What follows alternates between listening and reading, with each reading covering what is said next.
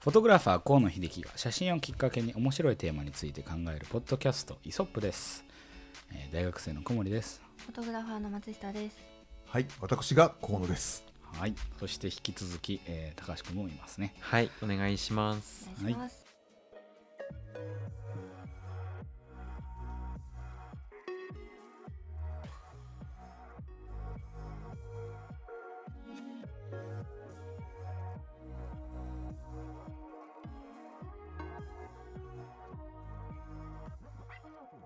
えっと今日は5月14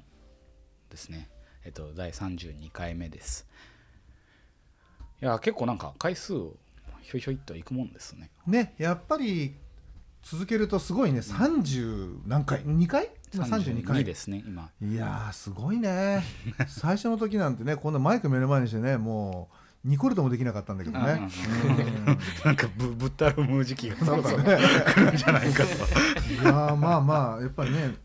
まあ、さらにねやっぱり聞きやすいようにね僕らも頑張っていきたいと思いますので、ぜひともねあの引き続き聞いていただければというふうに思いま す。そうですねはいえっと先週はまあ睡眠のハプニングいろいろ聞かせてもらいましハたけプどニングは本当にあるある。よく河ね野さんの守護神がすごいプラス目を、意外に強いのがそあの後ろに控えてらっしゃるっていうのが分かったっていう ものすげえ仕事できる守護神っていうあーいい仕事しますはよ、いはいやまあそこに頼ってるといつあのいね、背中向けられるか分かんないから、尽きるか分かんないので まああのちゃんとね寝てくださいって話ですが、はい、えー寝ろと言われてもそうですねというところなんですよね実はこの回僕ちょっとあんま共感できないところが残念ながらあったりして、うんあのいつでもどこでも寝れちゃう人間なんですよなので分かる分かる、ここから少し バトンを渡していきたいなというふうに思うんですが、うんえっと、この中で多分一番睡眠に関して悩みを持ってるのは僕らの推測に基づいて、ええ松下さんだと勝手 にあのまあそうです思うんですねけどあのねそれ当たってる当たってます事実ねあの眠り姫みたいだからあうんよかったうんどうですか悩みあの睡眠悩みっていうのは常におそう持ちですかそうねですね。でも私も言ってしまえばどこでもいつでも寝れる派なんです。どこでもいつでも寝れるんですが、その睡眠の質が悪いからかすぐ起きるってうんいうんう。うんうんうん寝れないわけじゃないそうなんです。睡眠の質担保が大変っていうそうなんですよね。なんかもう起きた時、ああ疲れたって言いながら起きる感 じが。 寝たのに眠いそっうていうです寝てることに疲れてまた眠い。あーじゃあ常にあの今5月でまた眠い時期始まってると思うんですけどもう常にですね5月。常に5月病いつも5月だからさっき河野さんに犬みたいに寝てるって結構人間 はあの夜の12時から朝6時まで寝ますみたいな感じだけど松下さんは犬みたいにどこでもいつもペタってすぐ寝ちああゃうーみたないるほどそのちょいちょい寝る派なんですね、うんあのね僕が聞いたこれは聞き売りっていうかあの聞いた話なんだけど、やっぱ番犬とか犬は、うんうん眠りが浅いからあのいろであほらこう聴覚と聴か覚ではい嗅覚とかすごいでしょ、聞だきから察知がうんあの小さなこの変化とか音とかにも反応して目が覚めるで常にこう眠りが浅い状態だからいつでも寝てられるんだよっていうのを聞いたことがあるのねうんうんうんうんだからあのそれをこう松下君に重ねるとぴったしみたいなね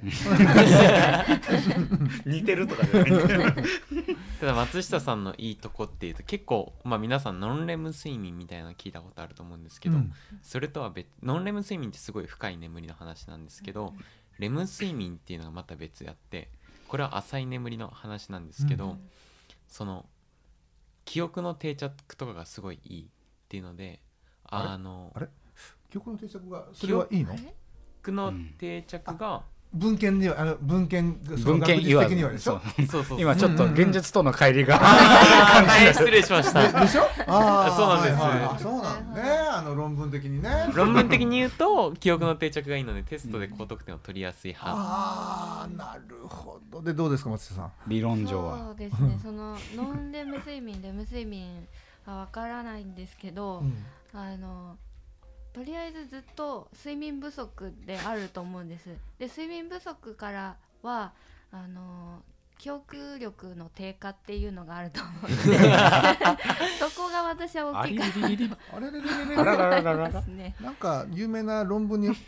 反するこうちょっとなんそかの原苦言 則苦言を呈するようなあ原則に逆らえるの人逆らえる抗う人ん出現みたいな。まあ、ただ睡眠の質っていうのはうん結構大事らしいんで、うんそもそもの質が悪いとあんまり記憶の定着とかも関係ないんじゃないかみたいなそうだよねそこもっと大きな声で言ってほしかったそうね河野さん睡眠の質高めるの結構うまいですよね俺ねあのーそうっていうふうに言われます言われますただだけどねあのひあの睡眠の質を高めるためには例えばブルーライトを見ない方がいいよとかあのカフェイン取らない方がいいよとそこに関してはね完全真逆なのよ。もうなんて言うんだろうねあのベッド寝る直前に例えばタイマーねあのセットしようとしてそしたらメールが来ててメール読んじゃったりとかねしちゃうし、あんま関係なしにコーヒーとかバンバン飲んじゃったりするんですけど本当にね吸い込まれるように、あのーよく寝れるというねそこだけねちょっと反するんだけどでもまあ寝具とかあとその例えば遮光とかそういったことはねすごくね気を使ってる、なるほどね、うんじゃあこんな僕でもも。そういう睡眠のベテランとは苦労している悩め松下るさんねの眠り姫が、ええあのーコンビネーションでどういう知識が得られるか得らっれてるか話なんですけどはあのごめんなさい僕のその睡眠に関する同初心者ということで、ええあのレレム睡眠ノンレム睡眠とか言う言いますけどあのレムってそもそもどういう意味でしたっけレムと僕ノのンなんか記憶が定かであればの話なんですけど確かなんかそのラピッドアイズムーブメントのなんか目の動きの状態をえっとベースとしたなんか計測方法みたいな感じですよね。あそうそうそうそうレム睡眠っていうのは目がキョロキョロ動いてる挙動不審な状態、い、うんうんでノンレム睡眠は本当に体そのものが休まってる状態うんなんかそれ動物にもあるらしくてその馬があの立って寝てる状態と座って寝てるそう座ってないな横になってる状態、であの関節決めてこうあのロックして、うんえっと、要は彼らってその捕食される者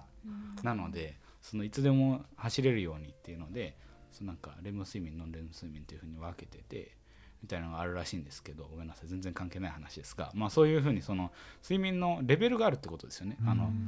大確認ですけど僕のす睡眠どそうですそうですね、寝るものは寝るというふうに考えてる人睡眠の質の度合いみたいな話でまあだん、まあ、最初はうんこうすごい寝たし寝た瞬間っていうのはすごい深い眠りについてるんですけど疲れてるからだけど起きる、まあ、時間に合わせてどんどんどんどんその眠りの深さっていうのが浅くなっていくからじゃあその深さの度合いによってノンレム睡眠かレム睡眠が変わるみたいな感じでレム睡眠は浅い眠りですねノンレム睡眠は深い眠りそれはこう交互に来るんだよね、こうあーっと交互に来ますうん、そのサイクルがよく言われてる90分そう1で時す間半って言われてるんでしたっうんうんうんうけんそうだよねなんかそんな感じですよね、うん僕もこう多分そういうふうに皆さんもなんかなんとなく知ってるようにあのうん睡眠ってやっぱりすごい現代でもいろいろ課題になってるテーマらしいのでああのこれを聞いていやこういうの実はまだ知識あったよみたいなのあったら教えていたいただきたいですけどそうですよねとりあえずその松下さんははいそういう、じゃあ浅い睡眠サイクルに対してえっとどどういう対策みたいなのをしてますか対策はあの浅い眠りが原因かわからなかったんですけど私よくぎっくり腰とか寝違えたとかなんかそういうのってよく聞くんですうんはいはけど、いはいぎっくり背中になったんですああなで起きた起きたらもう動けなかった全部がぎっくり腰みたいなもうあのそう背中が首首から背中にかけてがあのすごい痛みで首は回らないし怖っ立つのとかも大変で動くのも大変 やばでへえそのまま事務所に行って河野さんなんか背中がみ たいな事務所まで行けたんですねなんとかたどり着いたうでももうそれも何日も治らなくてーんっていう風にしてたらもう寝る時も辛くてはいはいでどういう枕使ってるのっていうのをうん河野さんに聞かれたんですそしたらなんかもう普通のなんていうんですか綿っていうかはいまあ、一般的ななんか、まあ、安めないわゆる枕っていそうですはい枕を使っていて、うんうんで、まあ、それがどっか行っちゃったりそのまま寝てたりって感じだったんですけどあのもうお誕生日が近かったこともあっておっとお誕生日プレゼントにちょっといい枕をコーナ さんにプレゼントしておーいただきましてでそれで寝るようになってから一回もぎっくり背中にならならずへえ寝違いもなくなってへえそえこそれまで頻発してたんですかそのぎっくり背中というかそぎっのくり背中は2回ぐらいやりましたへで寝違えるのも何回もやってますでそれ以来もうしてないですあのたまたまこの前もうそのまま寝ちゃって、はいはいあの枕とか使わずにそのまま寝てしまった時には久々にあの寝違えたんです けどバタン級の時はそうですでもそれぐらい枕って全然違うんだなって思いますうんさすが師匠ですねいやいやいやそれってどういうふうにみもうあこれ枕だって分かったんですかっていうかなんか、まあ、僕自身もその枕とかねその寝具のあのフィットするかしないかで、はいはい全然そのなんか眠りのねこの深さだったりとかが違うんで、うんあの体の痛さとか、うんうんなので、まあ、僕はやっぱり枕からこう合うものをねあの合いやすいもの自分に合いやすいものっていうふうにしてこう選んでたんうんで、うんうんこれもしかしたら寝違いってやっぱ首にくるじゃないですか、うんうんうんやっぱりあのこの細いところに負荷がかかるからかなと思えばそしたらそのあたあの頭のねうん重たい頭をじゃあこううまくセットできるのは支えるとういうん枕がやっぱり大事かなと思っへてー、まあ、ちょうど誕生日が近いってこともあった んでまあ自分が使ってるこの枕の種類うんうんであの、まあ、彼女に合いそうなものを、まあ、買ってあげたというかね、よく寝てよく仕事してねっていう。うんいや僕も最近よくあのぎぎっくり背中になってるんですよねあー本当じゃあ今知度らねあの教えてくれるから 買ってお願いしますお願いします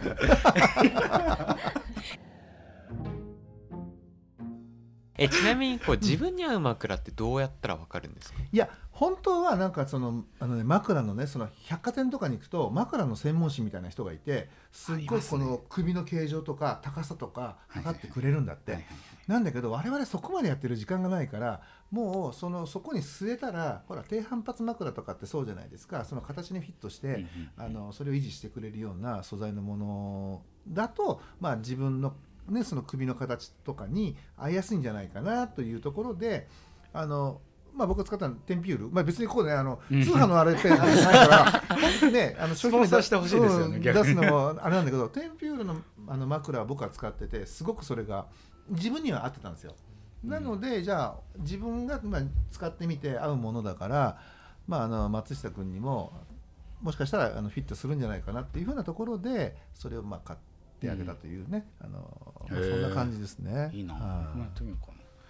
ななるほどね、ええその、うんやっぱ枕が一番キーって感じですか枕がやっぱりね一番ききますねあとはその、まあ、ぼ僕の経験上枕の次があのなんていうのあのベッドの、えーベッドマットっていうのかなあの下のねあれの硬さ、うんうん、えじゃあえっとベッド派ってことですよね布団派というよりは、そうですね僕はベッド派ですあねーえ松下さんはどっちですか私も今はベッドですあはあい師匠についてついでなるほどでも安いベッドマット なので そこもその中ではまたいろいろ違いがあるんですね、へえいや自分はもうあれなんですよね、えっと、ずっと、えードイツから越してくる頃、まあ、もうだから小さい時からずっと二段ベッドのなんか決まったやつ一つずっとそのままあやってるんですけどギシギシ言いながらやってますけど あの二段ベッドとなると板そうですねなんか板あのの上にい板というかこうなんていうんですか格子になってて、うんうんうんそのワイヤーが通っててそこにこう板が横のなんていうの、うん通っててその上にマットレスドンって乗せるって感じうでしたけんど、あでもマットレスだよねマットレスですね、全然なのでほほとんど布団でもちろん寝たことあるんですけど、うんうんそりゃあのどっか行ったりとか、おばあちゃん家とかいうのはあるんですけどでも自分がそのパーマネントに長期間布団に寝たっていう記憶あんまないんですうよんあで大体布団だとなんかえそのまま寝てもいいんじゃないって感じなんですけどーうん布団とやっぱりベッドだったらベッドを選ぶ派ってことですよね、まあまあベッ現ド状として。そうねあの上げ下げがまずないっていう我々やっぱ時間も、あね、確かに確かにあれもあるんで上げ下げがないのが非常に楽かなっていうのはあるんだけど、でもねやっぱりねあの高級の旅旅館に行くとあの布団がやっぱりいいのよそうするとね全然あの違うよ同じ布団でもあそうなんだ、うんえで、へえそのあのーなんだろうちょっとまあちょっとした旅館はそれをカバーするために下にあの布団の下にねなんかあの三つ折りのはいはいなんはかい変なこうスポンジみたいなやつうんうんを重ねて、あの用意しそれでも用意してくれるとこ、まあ、それも良心的だと思うんだけど、まあ、そういうところもあるんだけど本当にねあの高級旅館のあの布団はねよく寝れる。へーえ何が違うんですか何が違うの俺も分かんないだから中開けてみたいなとか思うぐらいねなんかなんかこう張りが違うよねまずね綿の張りがあの張り方からして違う僕まだガキなんであの旅館っつったら修学旅行ぐらいしかなくて 結あ局の枕だけでそうそうそうそう結局寝てる湯に入んないような状況でずっとあれなんですけど、違うんですねすごいねあの掛け布団も敷き布団も全然違うへだなっていうのは感じますえねなん、か旅館行きたくなったわうん、でもいいとこに行った方がいいうんやっぱり旅行寝具とかね枕とかもねあの違うで最近うんビジネスホテルが枕選べるようにしてるよね、あなんかそれ聞いたことありうんます、で枕もねあのそのなんつうかな羽毛の枕とそれからえっとね裏側が硬いで表側がこう柔らかいみたいなうんうんうんうんこうねツーウェイの枕どっちかあのお選びくださいみたいなねそんなね最近ビジネスホテルうんそういう枕のサービスをしてるぐらいだからやっぱりね枕って大事なんだと思いますあよ。枕キーなんですね、へえ僕なんかタオル引いてボンって感じなんですよわかるわかるわかるわかる。 全然あれだったんですけどもしかしたらじゃあその睡眠のポテンシャルがまだ活かせてないってことかもしれないですね、うん自分はでねやっぱ東南アジアとかねこう海外のホテルいくつかこう泊まるんだけど、あのーやっぱねダメなベッドマットはいはいベッドマットじゃなんつうの、えーマットレスマットレスか、あれもね体を痛めるっていうか寝苦しくて睡眠が浅くなる、まあでも確かに続けてしかもなんかそれこそ河野さんが海外行くと仕事みたいな感じだとう思んのでやっぱり1あれ週ですよ間同じねうんお部屋とかっていうがあって一定の期そう、まあまあそれは影響出そうだなそういう確か時はね逆にもうベッドで寝るよりソファで寝た方があの張りがあるんで弾力 がになるほどえそのレベルにひどいんですうかんマジかそういうとこあるのよ実際、へえうん、だからやっぱね寝具の皆さんね大事ですよ、なるほうどん、あとね下手をするとこれね余談なんだけど、はいあのこれバリ島であった話なんだけどねいいなそのあのもちろんそこはベッドなのようんベッドなんだけどやっぱ東南アジアってこう湿度高いし、はいはいはいダニがいるんじゃんああそれでねあのタレントのそのこのや目の目の周りっていうか柔らかいところにね噛んだんだと思うんだけどあのある朝ねそのタレントさん起きたらですね顔半分側が腫れちゃっていいこそのなんかまあ何かに刺されてっていう感じで、多分それはもうダニだっていうふうにはみんなが言うんだけど、で結局撮影ができずう撮れなかったところは日本に帰って追撮をしたっていうふうなねそういったこともねあったりするのだからやっぱね寝具は清潔感も大事だしそのマットのねそのなんつうか抵抗抵抗っていうのそのスプリングの強さだったりとか、まあ、そういう、まあ、クオリティやっぱ大事だよね。いやダニしんどいですよね僕も何回か何回かやられあたるんですけどもうあー悪夢ですよもうなんか起きたらかゆいってそうそうそうそうかゆかゆくて起きますからねまずでなんか痛いししかもなんかね蚊とまた違うう辛さがあるんですよねあれってそうだからね結構やっぱりそういうところに行く時にはあの殺虫剤系なものをなるほど考えておいた方がいいのかもしれないけどスプレー今持ち込みなかなか飛行機も厳しいでしょ確か昔はね全然楽勝だったんだけど、まあだ寄からってソファーってことかそうだねなるほどねうん でも今日本とかだったら布団乾燥機とかでダニ殺すやつあるよねあるあるあるある、ううちにありますこの前新しいの買ってなんかブオー言って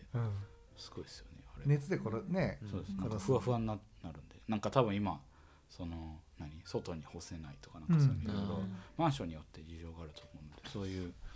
規約があるんだってねあれねさすがマン日ションで本そういうの発発達というか進んでるなって感じでしょそうだよねだから布団とかによってはねなんか棒ダニ加工とかねあのダニがよあの、うん、発生しない加工をされてる布団があったりとかするぐらいだからねちなみに羽毛派ですかあの掛け布団掛け布団はね羽毛派です羽毛派はい私はどうですか私はあの綿綿っていうんですか綿ちょっと綿綿ちょっと重みがあるうんあ方がサンドイッチ派ですかそうですサンドイッチされる派ちょっとあのずしっときた方が寝やすいですねうん寝なる起ほどき寝起きとかも軽いと疲れるんですよね軽いと疲れる軽いとなんか疲れて起きた時に起き寝入りもそうなんですけど起きた時もちょっと重みがある方がまだ寝た感じはする気がしますうんね小さい時はどうだったの小さい時はうんちょっと重いじゃなくてかなり重い布団で寝ていて それで重さで夢を見るんですなんかこう潰されてる夢とかやばいじゃんあーそうなんですそれが苦しくてうんあの一人暮らししたら絶対軽い羽毛布団だったりうんそういうちょっといいのを買っちゃおううんうんうんみたいな思ったのが悪夢というか、うんちょっと軽いお布団掛け布団にしたら逆にもう慣れてしまってたのか軽いと疲れちゃってへうーんじゃあ今は毎日疲れてる感じ疲れてます、そ変れえたまかずいねじゃあ重たい布団をねまたどうにかしなきゃいけないえねちなみに重たい布団ってどんぐらい重たかったんですかあーどのぐらい重いんだろうでも測らないですよね重さ的わからなにいんですけどでも自分で持った時にそれなりにするので23キロはあるんじゃないですかねいや普通にそれぐらいじゃあなれいそれもっとあじゃあある 5, 5キロぐらい5キロぐらいってこと松ですか下さんなんか布団の上になんか毛布毛布布団ななんちゃらって言ってそうまでしすたもうバンクーヘンみたいな感じ実家の時はもう何枚もラザニア寒寒く て寒くてかわかんないですけど、あの毛布毛布うん薄い毛布毛布掛け布団掛け布団 えそれが上に乗っかってんのそうです下はその敷布団しその敷いてる方はは一つです上がすごい重なっててラザニアだ完全にラザニアですよねラザニアだそれで育ちましたええ えはいはいじゃったりしないんですか剥いじゃったりしないんです重くて居眠りキックとかないのはげはなはいげないあーはげないあんーだじゃあそ相当重いんですねも重うたいねがんじがらめされてます今はもう剥ぎまくってますうん全然ないですちょっと想像したくないねドーンうんへーあそはえ河野さんは全然剥がないですかいやいやいやいやあのねね剥がない対策をしてるんですよねそういそう剥がないようにいや要は剥ぎにくいようにしてるんだよ、うんやっぱ暑いと寝ててねこう蹴り入れちゃうから、うん布団がそこからいなくなっちゃったりするんでだから例えばお風呂入った後はやっぱ2時間ぐらいは、うんあのあの何ベッドに入らないとかねえばやっぱ体が頭温まってるから、なるあの暖かくてね寝てるうちにこうキックしちゃうでしょそれですあのキックした時は多分気持ちいいんだと思うんだけど寒くて今度布団を探すようになふ布団を探すと見つからないでもさこう探すでしょ、うんそうこうしてるうちに風邪をひいちゃったりとかね、しちゃうのでだから僕はそういったところも気をつけてます結構あっという間ですもんねその寝てる時一番風邪ひきやすい気がするんで、うん気づいたらっていうあれ多分ね風呂上がりすぐ寝るとね多分風邪ひく確率高いと思うよあそれ俺だけかないやでもそのまあえっとこれ次回の回につながってくるあそ話っかなそんっですけかうんうどんあの体温調節っていうのは布団の話をこれだけしてるってことは、まあ、水面にあの体温調節っていうのはすごいまあ関係してくるっていうのは分かると思うんですけど、来週はそのつなつながりで体温調整施設、うんえーに始まりまたあの食事とかまあいろいろあると思うんですけど、そういうところで続けていきたいと思うので、まあ、今週はとりあえず、えっと、シングが意外とキーだっていうことを僕は新しくあの知ったのでいやーもうぜひと機も会あねればちゃんとそんな床に寝るんじゃなくて、 ね、枕を枕を用意してあの検討していきたい寝かまなしょうというふうに思いますのでまた来週も、えーぜひ聞きに来てください今週はここまでですお疲れ様でしたはいありがとうございましたありがとうございました